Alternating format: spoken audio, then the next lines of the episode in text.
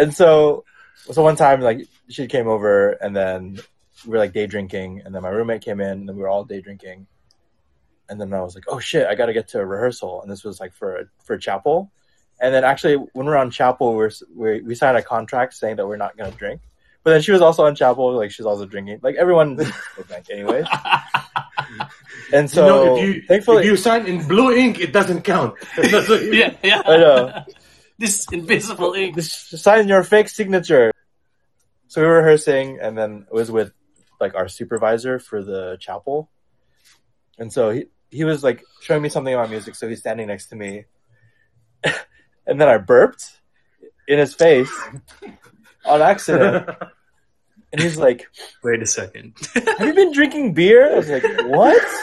No," but I was I was drinking uh, gin, gin and tonic, gin and juice. Hey, you were in